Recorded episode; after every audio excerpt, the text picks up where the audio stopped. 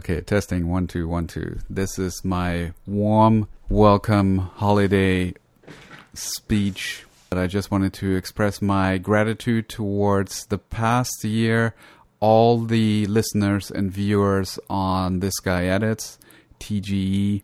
I very much appreciate that relationship between myself as sort of a storyteller and having the opportunity to find an audience, connect with it, and learning and hearing what you think. Some of the best stuff that's been created in the past year on the channel as well as on the podcast is because of listener suggestions, viewers who have an idea, who love some of the stuff we're doing here and say, hey, why don't you do it with this film? Or how about you talk about that?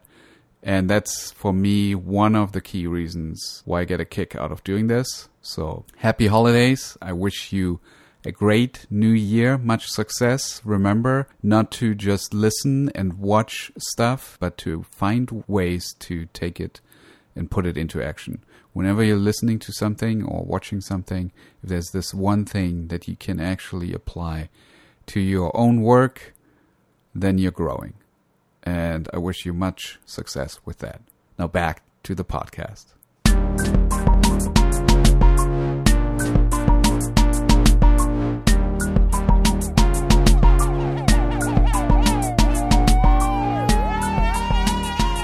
Holiday episode. Hello, Tyler. How are you? I'm good, Sven. How are you doing? Welcome to the This Guy Edits podcast, right? Is that where we are? Yes, we're here. So glad. What do we do? Oh my god, I have no idea. I mean, we're we're analyzing scenes and looking at some stuff while you're listening to us looking at some stuff that is really, really insightful and hopefully is going to inspire you. That's what we're doing. And if you enjoy what you're hearing on the show, let a friend know. We appreciate the word being spread, the listens are growing, and subscribe on whatever app you're listening to the podcast on. It's much appreciated, and we hope you're having a wonderful holiday season as we're doing, we're comparing the comedy, the style of comedy of two similar but entirely dissimilar holiday movies this the next two weeks. Or we should explain this is a two-parter, right, Sven? Yes, it is because we want to take some time off. But also because of the we're going to be looking at many much more clips this episode so more clips than we usually do this episode comparing between two movies so it's going to spread out and be a little longer and we'll give it a holiday theme and break it up over two episodes. Nice. And i think the overarching premise is that we want to find out whether comedy has changed over the years or over the decades and whether the storytelling worked better in the past or is working better now or and whether special effects are helping it or not. What, hey Sven, are you working on anything over the holidays? I just started a new feature. Thanks for asking, and it's very exciting in the sense that it's the first time for me that I'm cutting actually a film that is in German, was shot in Germany, directed by a German director. So I'm going back home, not figuratively, literally. No, the other way around. Wait, I'm here. I'm staying in LA. I'm cutting it here I met the director at South by Southwest earlier this year. We started meeting a couple of times over the months, and I gave him some thoughts on the script. For I don't know if that's helpful or not, but I did. And he shot it, and we just last week he flew back here, showed me an assembly cut of the film, and I told him what I thought about it. And we decided we're going to move ahead, and I'm going to do a take on the film and it's a cool project actually. It's really nice. It's kind of a period piece. It's a thriller. It has a female lead killer, so there's a lot of things that I haven't really done before, and I'm really excited about. Super cool. And are we going to get to see videos from this on your YouTube channel? I think so. Um, I spoke to the director about it, and he was he loved the idea, and is open to me showing stuff cutting. So I'm going back to not only home but to the roots of the channel because that's how it started originally is that I was cutting a feature and was going through some scenes. So I'll be doing some of that on the channel. I'll be doing more of that on Patreon actually. Very cool. I look forward to seeing it. And if you like what you're hearing here, if you have thoughts on the podcast, we've gotten a lot of great, interesting comments We enjoy hearing the feedback. I saw one really good point on the revenge clip that you posted to YouTube Mm-hmm. about the orientation of the man chasing the woman with the gun and us not knowing where she was in the scene or where they were, what the distance was between them. What- Did, did you see that one? I yeah, I kind of vaguely remember. What was the point? The point was that we talked about a lot of different reasons it kind of worked and didn't work, and what the commenter pointed out was that the character has no idea where he is because she's just woken up from Right. the screen going black, being shot in the ear. So it helped the scene and the audience not knowing how far he was away either. She had her back to him and had the same information we do. And it's always good to find ways to to know what character you're following and to be able to put the audience in their shoes. There's a lot of great examples of that. So that was a, I thought that was a really good point, and it especially stood out because it got a reaction from Dennis, our glorious editor for the videos that go onto YouTube, who we're eternally grateful to, who said great point. So I thought I would second it. Nice. I, th- I noticed that there was a very passionate discussion about the weapon and whether this is a realistic representation of how this weapon is being used. Not. I'm Wait, not- I have a question. No expert, I have a yeah. question about this. I have a question before you get into this because there were two versions of the video that went up, Right. right? So what happened there? Oh, um, I uploaded the video, and for some reason, I was in a 4K timeline, and I uploaded it as an SD video because the Mhm. settings were wrong, and then all the framing was off and low resolution. So Dennis was like, "Hey, what's going on?" I'm like, "Oh, this this will be an interesting experiment. Let's re-upload the HD version." And see what that does to the algorithm. So, but I felt like a lot of those comments got lost because of that. Yeah, that video is still alive, the SD one. Yeah. So um, I guess I can put it in the playlist of the podcast so you can see both versions and, see, and read the comments. But the, the conversation just went over from one video to the next. I thought same people had the same problems. And what was the problem? I can't really expertly describe whether this is the right use of weapon or whether this weapon would actually have a sight or something.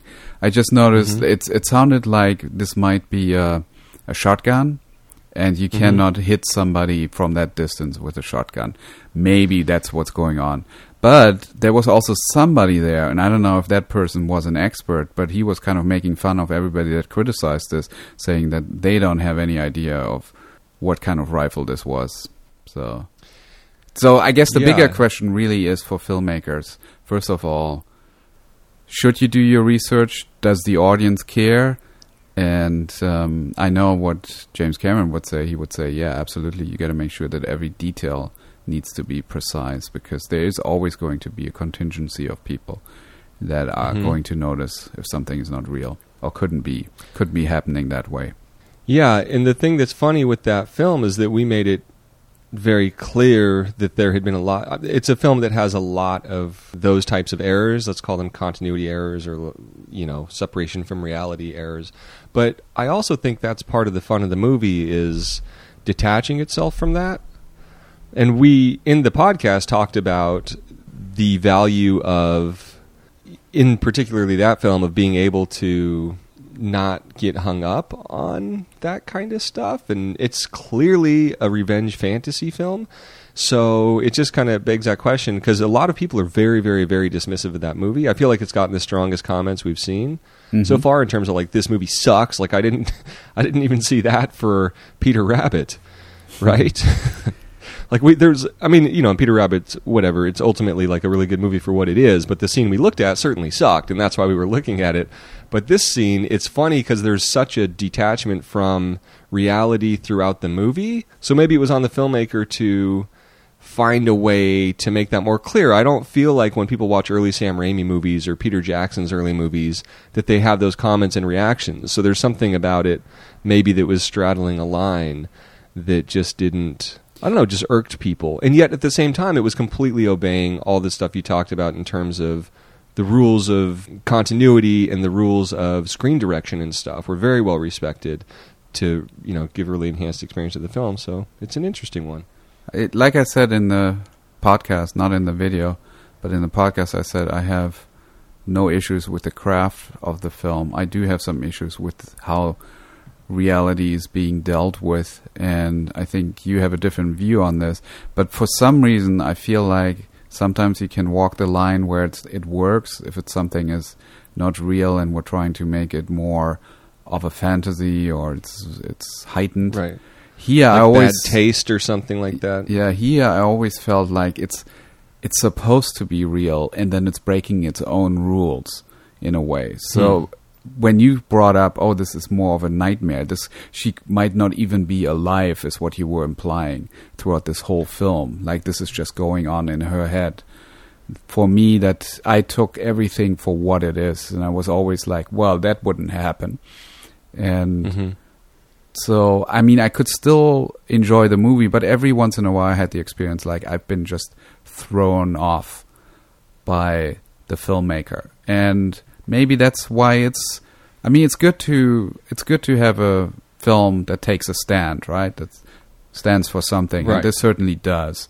And it's good because if if you don't make a film that stands for something, something, nobody can stand with you. If you make everything right, it could just be the failure of the film. That it's just average. It's just in the middle of the road. So I don't know. I think Yeah. overall it's probably a success. Well, sure, but there's something also about you know, this could be just like an excuse for people to fall back on, but there is something, and I almost wasn't really necessarily looking at it that she was dead, but maybe it's a resurrection, you know. So then you're in in that world, but the idea of one starting a conversation can be good sometimes for art. Um, but on that same token, it's funny that a movie like that, because the things that are wrong are pretty specific and clear, and yet when you're watching a Transformers movie, it's fine.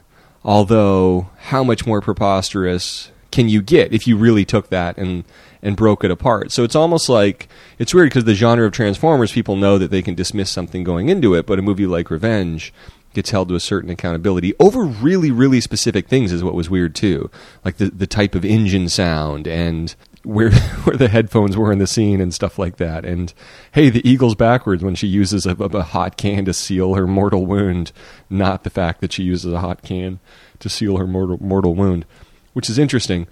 But more importantly, it ties into what we're talking about today, which ties back to your YouTube video, right? With Doctor, is it Karen Perlman? Yes. But I think that's what we're talking about in terms of this comedy today. Once you have special computer effects available, where you can go with it.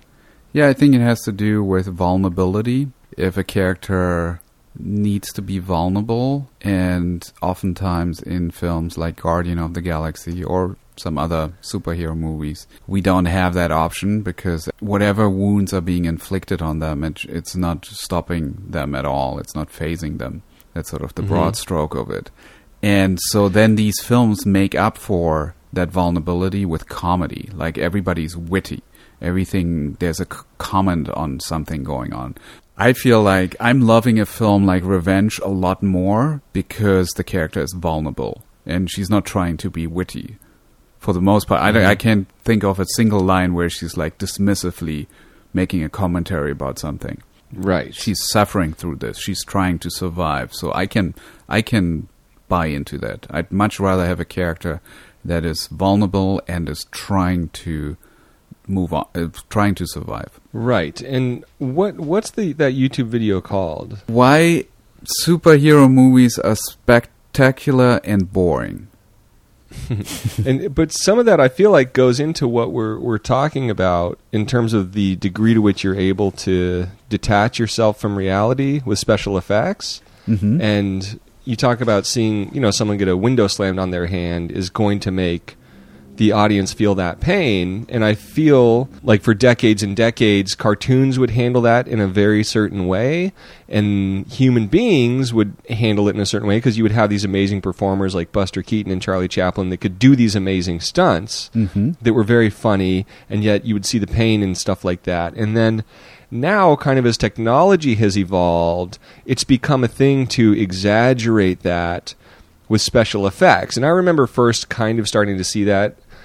And I'm sure this isn't the first time. You can let us know the first movie you saw this in. But in the, the scary movie franchise, do you remember those movies, Sven? They were like Mhm. spoofs of Scream and stuff Yes. made by the Wayans brothers, directed by Keenen Ivory Wayans, and I remember just seeing like really like cheap, you know, computer effects used to like have a character's tongue getting pulled out of their mouth when it was frozen to something, and just really ridiculous things. And then, you know, actors like Jim Carrey would never need that. They could kind of do stunts or at least sell them, even in the mask. Like his physical abilities would kind of help sell that computer stuff a lot more. Mm-hmm. And then it kind of seemed like in movies, like I remember the trailer for Neighbors, that Seth Rogen movie where he's playing a neighbor.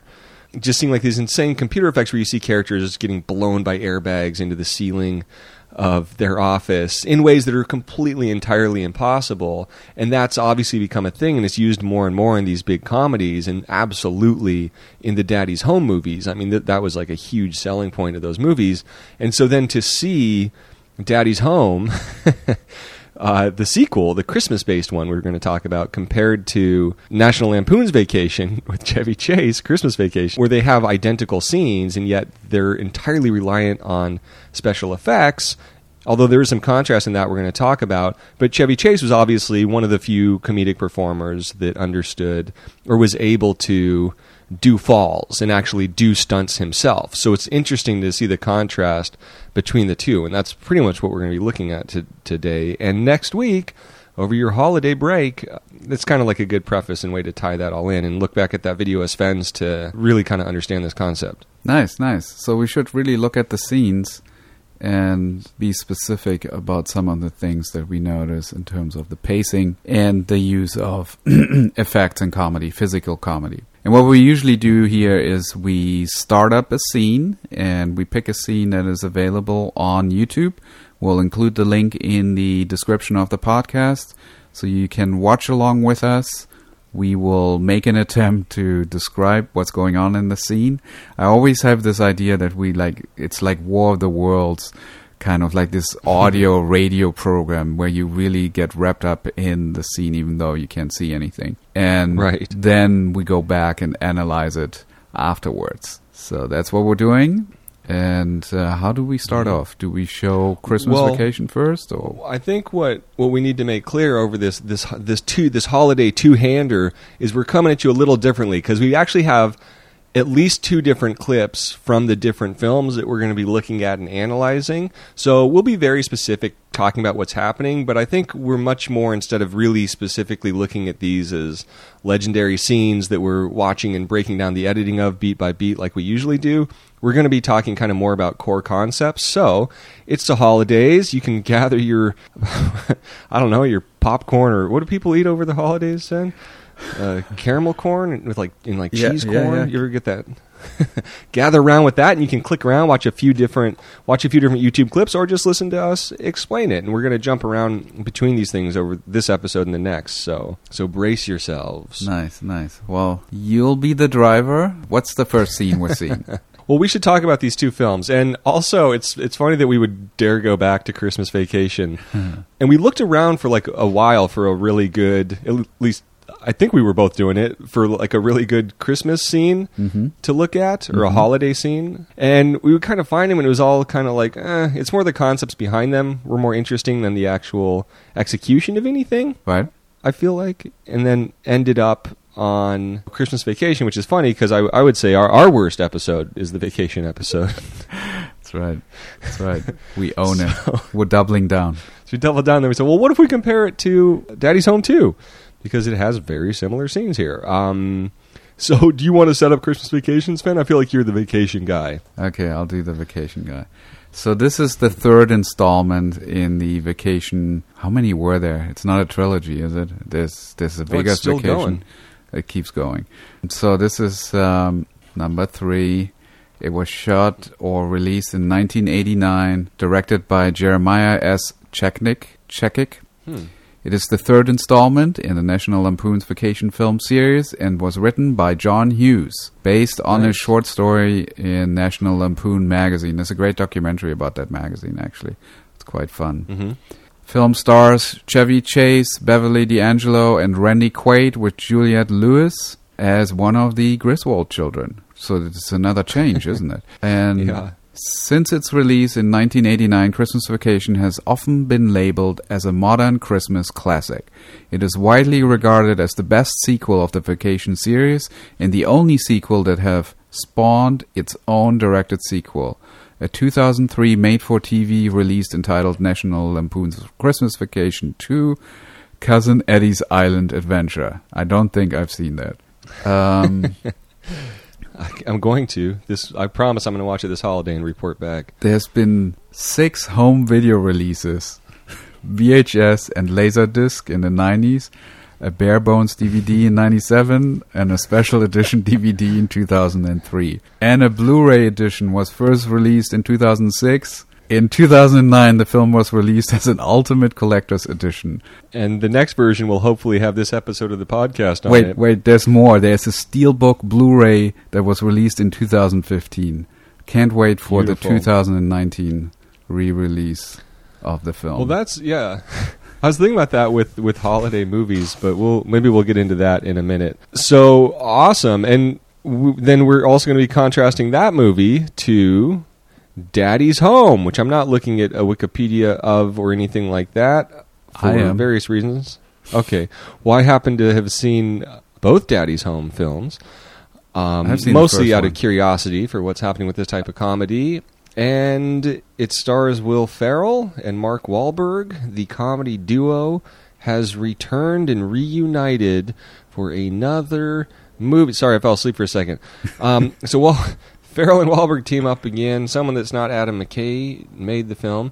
And it had the funny thing when I was watching the first Daddy's Home and why I'm kind of fascinated by these particular films is because it starts, and especially for a Will Ferrell movie, it's very grounded. It has a voiceover, and it's about a voiceover that's solid. It's, it's pretty. I would say the first ten minutes are like have the promise of being a really great movie for what it is, and then and there's this voiceover. It's about things that are you know important emotional issues, and that's what's great about the vacation films and why you know Christmas Vacation works so well is because this stuff's really important to Clark Griswold that these things going well for him and keeping his family together. So there's like these deep undercurrents to it. And Daddy's Home had the same thing 'cause it's about Will Ferrell becoming a stepdad to this family and then the competition of meeting the real dad and it means so much to him to be a father and that's set up so well in the first one with voiceover and other stuff. And then suddenly there's just these ridiculous special effects comedy scenes that come in and you know weren't in the script. You know that was, this is just one of those cases, and this would happen a lot with the Sandler movies too, where people would write these decent scripts and then you know, it's like, hey, your script got bought. Okay, cool. Who bought it? Like Sandler's company. And it's like, oh god. And then they would just go in and like pump them full of jokes. And there were a lot of like very well respected scripts, like the script for Fifty First Dates that was the Sandler Drew Barrymore movie, which is a good comedy, but it was definitely the script was like definitely like a darker, it was maybe Spike Jonze-ish type movie or something like that. And then you know Sandler got his hands on it. and We're like, well, we got to do the Sandler jokes. So it's full of those things, and then you can just see how the same thing's happening here with Daddy's Home, and it does bring up the point of the special effects comedy. I don't know if there's anything, any statistics or facts you want to add to the Daddy's Home franchise, Sven. I can, but before we do that, did I just sort of hear that you didn't like Fifty First Dates? Is that what you're No, implying? I think it's great. No, no, I like Fifty First Dates. Because but I'm I- saying that- yeah, I thought it was a fantastic film and actually a real nice balance between a comedy and a drama. Yeah, yeah. Because but that original script was much much darker, okay. and then there's a very certain style to the Sandler comedy, and that's an example of that really working that combination. But that's what happens a lot is like decent scripts get bought, and then it's like, all right, well, let's turn it into a joke mill, and you start adding this really over the top, you know, ridiculous special effects comedy now, and that's how we end up with Daddy's Home. I mean, if that makes sense, I don't know. Hmm. Well, uh, what can I say about it? It has a Rotten Tomato score of 19%. it has an IMDb score of 3.9. It made Whoa. 180 million worldwide on a 70 million budget. I don't think there's going to be a third one. I don't know. Have you heard anything? Are they working on Are you it? talking about part two? yeah, I'm talking about part two. Okay. So I mean, they set it up for a third one at the end. I feel like. They did. Okay, I haven't seen the film, but I think the numbers don't seem to make sense. so that's that's about it. It was shot in March 2017 by released by Paramount Pictures in November, and it received generally negative reviews from critics. and how much time was there between the first one and second one? Okay, so this was 2017. The first one was 2015, so two years. Okay, and they made a point of bringing in uh, Mel Gibson is the father and John Lithgow is the father Mm-hmm. to see what that would be like. And how much money did the first one make? Not a lot more, I think. It was 150 domestic and 92 foreign. Interesting. Yeah, it's weird the movies that get a sequel and the ones that don't. The one thing about Daddy's Home is it definitely ended with the setup for a sequel with John Cena showing up as the stepdad of Wahlberg's kid, uh, uh, something like that. So I guess that's the trick. If you want a franchise, just have a really blatant call for a franchise at the end of your movie. Mhm. And it is very sitcom-ish, the setup, so it lends itself to, to having stuff like that going on. All right, well, we should look at one of these clips real quick. Which one? Christmas Vacation? Well, that would be the obvious choice. Why don't we do the non-obvious choice and go right to Daddy's home? so then we can make because I can't make the point. Let's look at uh, okay, never mind let's, then. let's look at Christmas Vacation. Let's look at Chevy Chase falling off the roof and talk about that for a moment. Um, and the the difference again between these two things is the scene in Daddy's home is Will Ferrell sucking uh, Christmas lights into a snowblower, and you know crazy special effects that happen because of that. And this one is Chevy Chase. In it's it's the famous scene from Christmas Vacation where he's just been putting these lights on this house throughout the whole thing. Just one of the runners that we have going on. You set up that his his neighbors are a holes, and we put a lot of time into setting up kind of the danger of this stuff. Where things in movies like Daddy's Home, it just happens. They're actually taking the time to set these jokes up. So the first Christmas Vacation we're going to look at is earlier in the film. He's grabbing his bag. He's grabbing the lights. So let's take a look at it in three, two, one, click. We're gonna have the best looking house in town, Russ. All right, so they're excited, and all this is set up. We're getting all the lights laid out, seeing how important it is to out him. in the cold, and I'm committed to decorating the house. I'm gonna do it right. And Certainly taking their time. There's a dolly shot, nice and something you smooth. Be proud of, don't you? Yeah, Yeah, I guess so. and it's really cool that we're seeing that he's trying. It's just this the comedy of it's about something else, where he's trying to form a bond with his son, form a connection, impress him.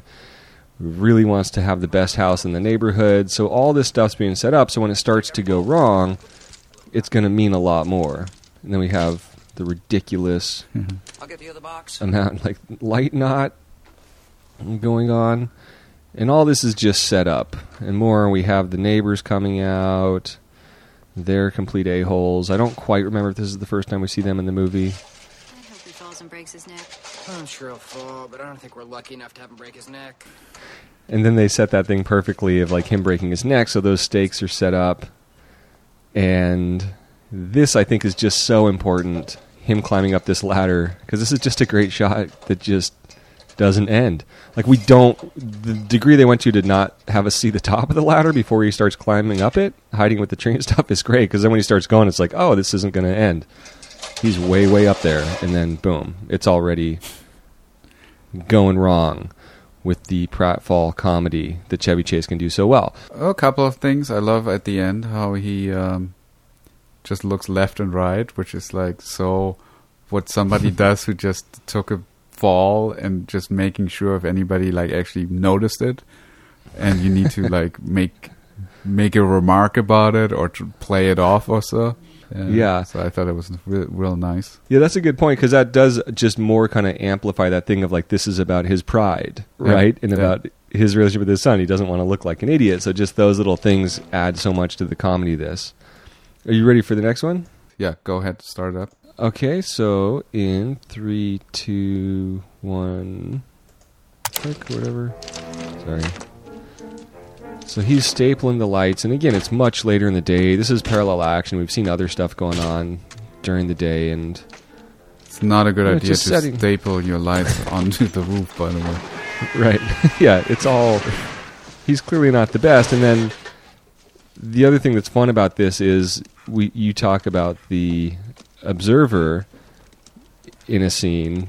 The straight guy in this is always the neighbors, so this scene's really just about kind of torturing them and how whatever ridiculous stuff happens. Oh, no! Oh, It's just, and and then that fall too. It's I guess that's the point that I'm making with this. When you look at this stuff, like it's all it's very very much within the realm of plausibility.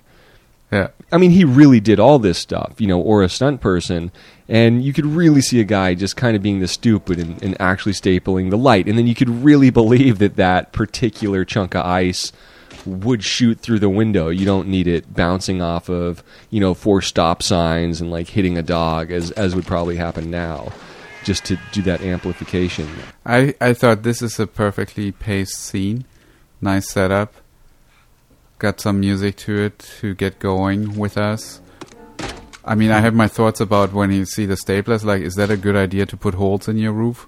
Basically, that's my first. Like, that doesn't seem a good idea. then he slides over. I I love this stunt where he hangs onto the gutter. That's that's nicely done. How he spins over.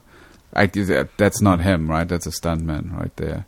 And yeah, we should definitely what's happening. So he's holding on to it, and then it breaks off on the one side, which triggers this ice that's frozen inside the gutter to slide out and then torpedo towards the neighbor's window and just go through the window and hits. What is that? What is it hitting there? It's like their speaker system or some amazing thing. It's like a. Bose speaker sy- system, yeah, probably. right? and then he finally falls. So, yeah, I think it's awesome. I mean, it's great choreography. It's nicely edited.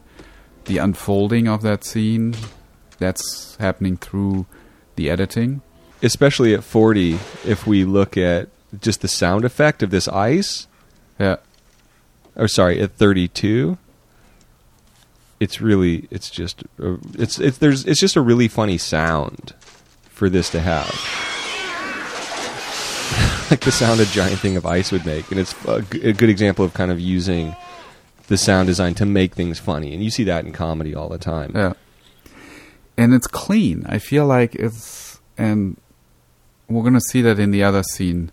And I remember when I saw it there, it was I was just overwhelmed. Like stuff was just thrown at me. I couldn't really process anything, and here I can mm-hmm. process it, which is nice. Yeah, and I would say that as well. The difference between the two scenes we're going to look at, there's something about the concepts of these things that makes them so classic. It's like a comedian telling a really good joke, and that goes on through all the vacation movies. Like we talk about the idea of knocking Stonehenge over. That's just a really funny concept. So then you get to see this idiot do it, you know, and just this idea of this guy just putting way too many lights on his house and falling off of it and getting tangled up in the cords and draining the neighborhood's electricity is just funny. And we're going to see that with the with the sled moment we're going to look at a little bit later as as well. Whereas Daddy's home, yeah, I mean, he sucks the lights into a snowblower. Well, you know, you don't just really picture that playing out because it could never really happen the way that it does. Right? Shall we take a look at it? Snowblower and lights. Um, do you want to take us through this one? Not really, but I'll do it. Okay, I'm just going to offer. You don't have to. No, it, it, it, it's, I'm, I'm okay. You go for it. I'm worried it's gonna be like Mad Max, where it's like so fast I can't even finish my Oh, sentences. okay. This is Mad Max level comedy. So this is a scene where they're having a fight about different stuff, and there's nothing really set up about Will Ferrell in this moment or anything. Oh god damn, I didn't do it. All right, sorry. So, but we're gonna have a snowblower accident, and the fun thing with Clark Griswold, I'll just point out, is we're setting up through all that like that he's a little bit of a buffoon. Like we set up with the ladder thing. Oh, he might be in way over his head. The not like you're just setting up all these things he's in over his head. Whereas Will Ferrell, it's like he's just an idiot, as Mel Gibson's to say at the end of this scene. So let's watch it in three, two, click. I brought you So your hat. Linda Cardellini's mad at him. He lets go of the snowblower. And there is like a lot of emotional stuff going on. Starts to suck in the lights, which is funny in and of itself. And I do find this stuff funny. And I was kind of laughing at the concept that he just can't let go of it. Um, Snowman's getting decapitated by the lights. It's just ridiculous. They're chewing the lights up. They're whipping around like it's Star Wars or something. John Lithgow gets knocked down by the lights. Uh, Wahlberg jumps in and uses the shield as a uh, as armor to protect Linda Cardellini getting blown away by light fragments. And Will Ferrell won't let go of it. Smashes into a wall dragged up the wall. Completely impossible things going on, and the snowblower keeps churning onto the roof, sucks up all the lights in the house, and we have a tag coming. Gets to his feet. to the side of my car, Aldrich's upset about the side of his car, and boom, the snowblower crushes the top of it. It's funny. And we're not done yet. We can hurt Will once more. Santa Claus. Not so funny. and then Mel Gibson's filming it, and the tag of that is the thing that I laughed at the hardest was Mark Wahlberg's girlfriend coming out and saying, or his wife coming out and saying, uh, "Why didn't he let go?" Which I thought was the funniest part of the whole thing because that's the that's character. You know, that's that's character determining action. Where Will Ferrell just wouldn't let go of the handles is the whole reason that happened. But it happens at the end, and uh, and Mel Gibson says because he's an idiot, and it's like okay, That's nice, actually. It also does one thing if you, as an audience member, are on the fence about the scene and say, well, why didn't he let go in the moment where you like questioning the logic of the film? They're calling it out and making a joke out of it. Yeah, So they're owning it. yeah, and that's that that's that grounding that makes it fun. hmm So we're going to take a break right now. We're going to be coming back to compare a couple more clips from these two films, maybe look at how they might be very, very similar after all in their use of special effects. And we sincerely hope that you've had a wonderful holiday and that it's going great and you get some time off and get to keep enjoying it. If you enjoy what you're hearing, let a friend know. Podcast makes a great holiday gift. Um, shit. Come back next week for the conclusion. You might be surprised.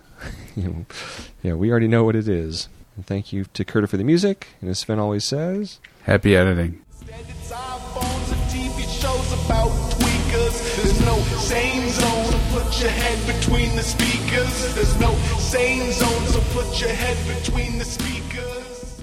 good God.